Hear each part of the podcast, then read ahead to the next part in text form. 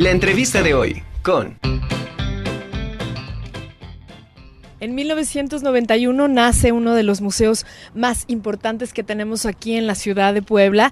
Y bueno, están a punto, a unos días, poquitos días de cumplir 32 años de hacer una gran labor y de compartir con el público este gran trabajo que vienen haciendo. Y bueno, estamos transmitiendo desde la terraza del Museo Amparo que nos regala una bellísima, bellísima vista a la ciudad, a las cúpulas de nuestras iglesias. Y está con nosotros nada más y nada menos que Ramiro Martínez, él es el director ejecutivo desde 2010, es el director ejecutivo de esta enorme institución a la que queremos mucho. Ramiro, ¿cómo estás? Muy bien, perdón, muy bien, gracias. Eh, bienvenidos, bienvenidos tú, bienvenidos el equipo.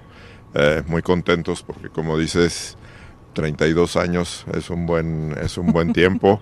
Eh, seguimos aquí, seguimos bien con muchos, muchos proyectos a futuro. Entonces, y en este, en esta terraza, pues a qué más, qué más se puede decir. Oye, 13 años de director con 32 del museo. ¿Qué onda contigo? ¿Cómo le haces?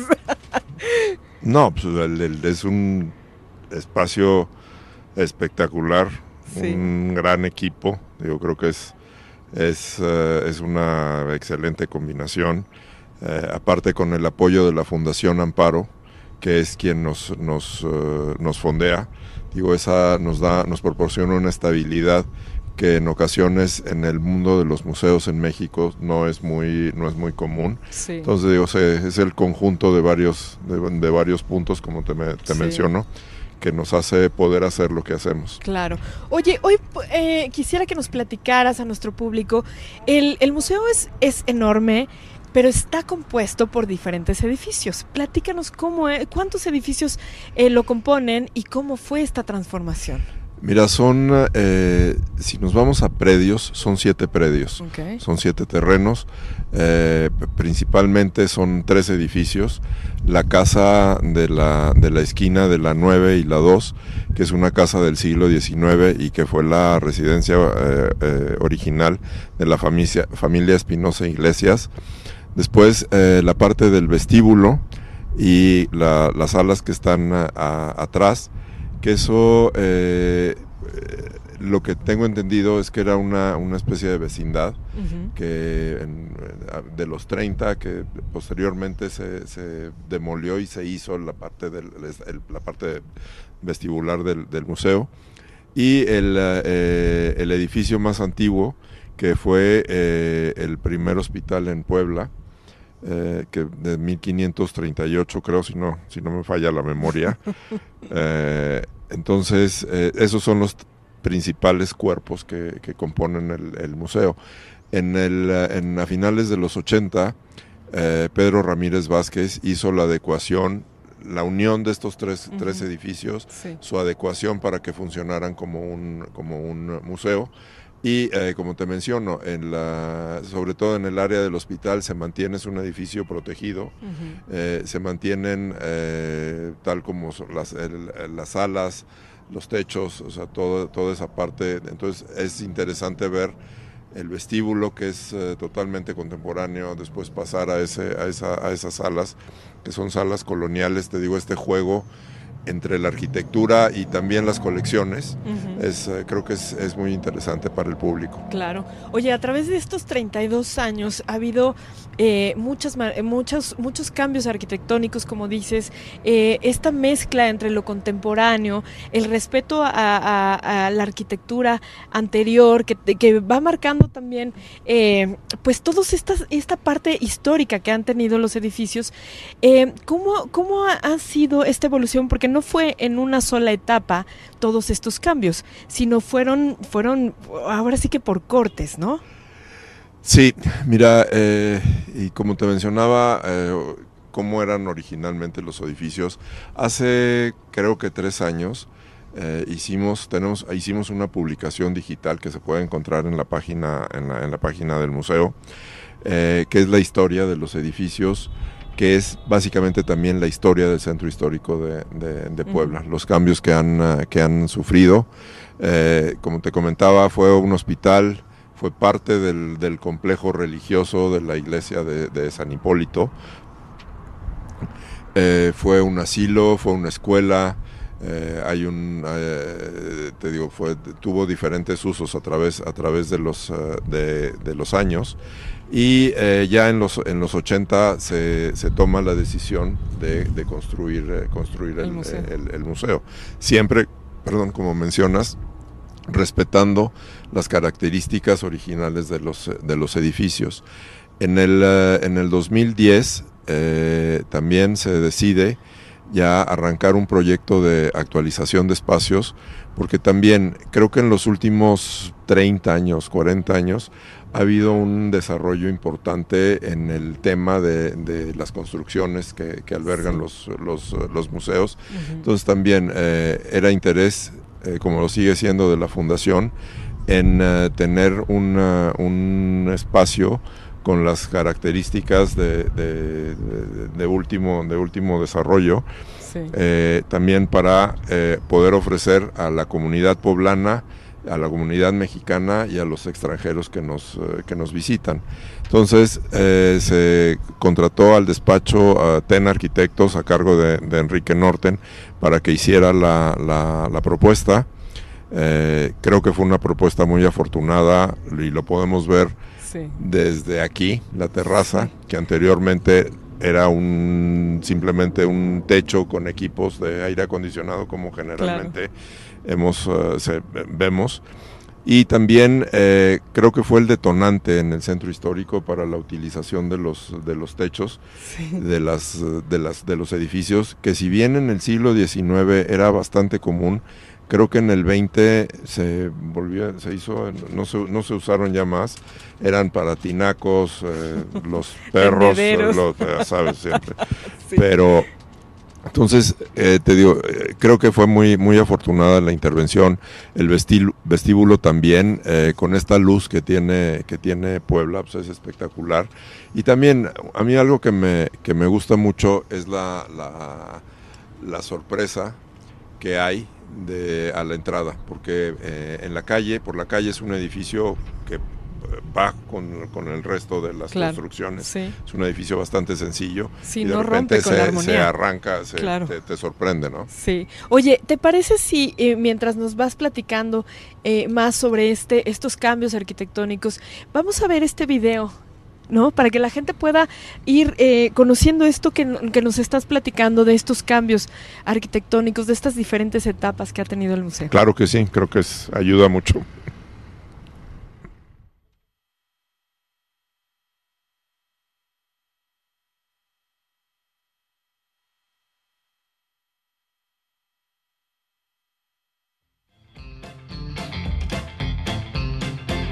Pero sí definitivamente es el parteaguas para, para las terrazas, eh, esta, esta combinación de los cristales y poder apreciar la arquitectura de arriba, porque siempre lo veíamos de abajo para arriba, ahora lo puedes ver en otro nivel. Eso, eso es, ese comentario es, es interesante, porque sí, la vista desde la calle de la ciudad es, o sea, es, es, muy particular cuando subes, que en realidad es un, son tres pisos, tampoco es, tampoco es tanto, pero te da otra perspectiva del, del centro histórico, sobre todo lo que tiene que ver con las, las, iglesias, las cúpulas, que es una vista extraordinaria de la ciudad, la, vista de la catedral, que también creo que tenemos una de las mejores vistas de, del, alrededor de la, de la catedral. Así es. Oye, estamos viendo el video de estos cambios que se hicieron. Eh, se ampliaron las salas, se abrieron más espacios. Vemos eh, la, biblioteca también cambió, las salas de exposición permanente. Platícanos. Sí, mira, se, fue, una, fue una actualización de espacios integral se intervino la mayor parte del museo, se hicieron instalaciones de climatización, que es, en, tema de museos es, es, muy importante. Entonces, eh, lo que sí te digo también, los, se respetaron los edificios, eh, todas las instalaciones están detrás de, muros de tabla roca, o sea, porque no podemos tocar los, los, muros originales. También el proyecto museográfico de la colección ah, prehispánica se modificó también para hacerlo más, más accesible al, público. La parte virreinal también eh, hubo, ahí fueron retoques más que nada de, que, se, que se hicieron. y las salas de contemporáneo que estamos viendo en este, en este momento también. O sea, se, hicieron adecuaciones de iluminación, que es muy importante, de eh, aire acondicionado, los pisos. Eh, y creo que eh, después de vivir esto ya casi 10 años, este, esta, nueva, esta, esta nueva etapa de, de los edificios, creo que han sido bastante funcionales. Obviamente hay restricciones como en cualquier, en cualquier, eh, en, en, muchos casos, pero el balance creo que ha sido muy positivo. Tenemos, eh, creo que tenemos la capacidad de ofrecer a, al público un espacio cómodo, funcional eh, y, con un material adentro súper interesante. Increíble. Oye, esta, esta actualización de los espacios permitió también ampliar, por ejemplo, eh, la oferta educativa, cultural, eh, artística para el público, porque se venían manejando de muchos años diplomados, cursos y talleres, pero estos espacios que vemos también permite el acceso a más personas. Sí, mira, el, el auditorio ahorita que mencionas, el tema de los diplomados, si bien eh, mantiene la misma capacidad, es un auditorio mediano que acomoda 98 personas, sí el tema de, equipamiento es de, última tecnología, entonces desde hace ya 5 o 6 años todas nuestras conferencias, todo se hace vía streaming y eh, se, se, se videograba para después eh, presentarlo en la página del museo para que el público pueda tener acceso a, esas partes. Los talleres para niños también fue una, un área de, una modificación importante que se hizo para poder ofrecer eh, más variedad de, actividades y también que los, los, chavitos estén más, más cómodos. ¿no? entonces, eh, hay muchas, muchos lados desde donde, desde donde ver esta esta remodelación que se llevó, que se llevó a cabo, pero repito, el, uh, el interés principal como es el, del, el, interés del museo, es el público. Entonces, ¿cómo podemos ofrecer un espacio, un buen espacio, para que el público tenga una buena experiencia también? Claro. Oye, Ramiro, para estos 32 años que se cumplen este 28 de febrero, ¿qué tienen pensado? ¿Cómo se piensa festejar aquí en el Museo Amparo? Trabajando. Seguro que sí. Mira, no hay, no hay un evento en, en, particular, eh, obviamente en, ah, en, redes haremos mención, mención de esto, pero... Eh, seguimos haciendo lo que hacemos generalmente, ¿no? Entonces creo que también puedes hablar de que es aniversario, todos los días son, son aniversarios. Eh, seguimos hace dos años abrimos la tercera, la tercera colección, que es la colección de contemporáneo mexicano y que es nuestra tercera línea de, trabajo, eh, junto con la colección prehispánica y la colección colonial y siglo XIX que podemos ofrecer al, al público en, en, un mismo espacio estos tres, tres momentos históricos de, de, la cultura del arte en, en, México y creo que somos de los pocos espacios en México que tenemos esa, esa capacidad. Entonces, te digo, es, es simplemente seguir haciendo lo que hacemos, eh, seguimos muy activos ya después de la contingencia con, uh, con los, uh, los programas escolares. Claro para niños de primaria, chavos de secundaria, de preparatoria. Trabajamos también eh, fuerte con, las con públicos universitarios y obviamente con el público, el público en general. Claro. Oye, en estos 13 años que has sido director, has visto pues cómo ha evolucionado eh, no solamente el museo, sino también la gente que trabaja en él, la gente de servicio, la gente que, que pues de alguna manera eh, aporta aporta bastante para el crecimiento y la evolución de un museo tan grande que se ha vuelto un referente cultural. Eh, no sé, arquitectónico, es, es, un museo muy importante. Eh, desde tu óptica como director, ¿cómo ha sido ver el, los cambios de, de, este museo? Porque ha ido creciendo y mejorando cada vez más. Mira, yo creo que acabas de mencionar algo muy importante. Digo, el museo eh, se compone por tres partes y las primeras dos tienen que ver con el elemento humano, que es, eh, a final de cuentas, son los, las dos partes fundamentales. Una es eh, el equipo que trabaja en el museo. la segunda obviamente es el público y la tercera es el, recipiente, ¿no? que es el, es, es el edificio. Eh, hay un equipo de primera y esto, eh, digo, lo digo yo, pero también lo dicen eh, todas las personas que, han trabajado en, proyectos aquí en, el museo, lo cual es, es muy satisfactorio. Y ha habido una evolución en, en todos aspectos ha habido una evolución tecnológica, por ponerlo de, alguna manera, la página del museo se ha convertido una, en un elemento muy importante de, nuestro, de nuestro proyecto. Eh, se consolidó esta parte después de la, durante y después de la pandemia, eh, que también tomamos la decisión de ya eh, hacer un, un programa híbrido de nuestros de nuestros de nuestros uh, de cursos entonces eh, seguimos seguimos con eso. Y eh, comentaba hace rato la página es un, un gran archivo de material que tiene que ver con nuestras colecciones, con todos nuestros programas públicos, los libros, digitales, también, o sea que bueno que se me olvida, entonces que obviamente son de acceso gratuito para todo para todo el público y que eh, a veces son las cosas que no se ven también. A veces llegas al museo y la gente como que no entiende o cómo llegan las cosas o los procesos que hay.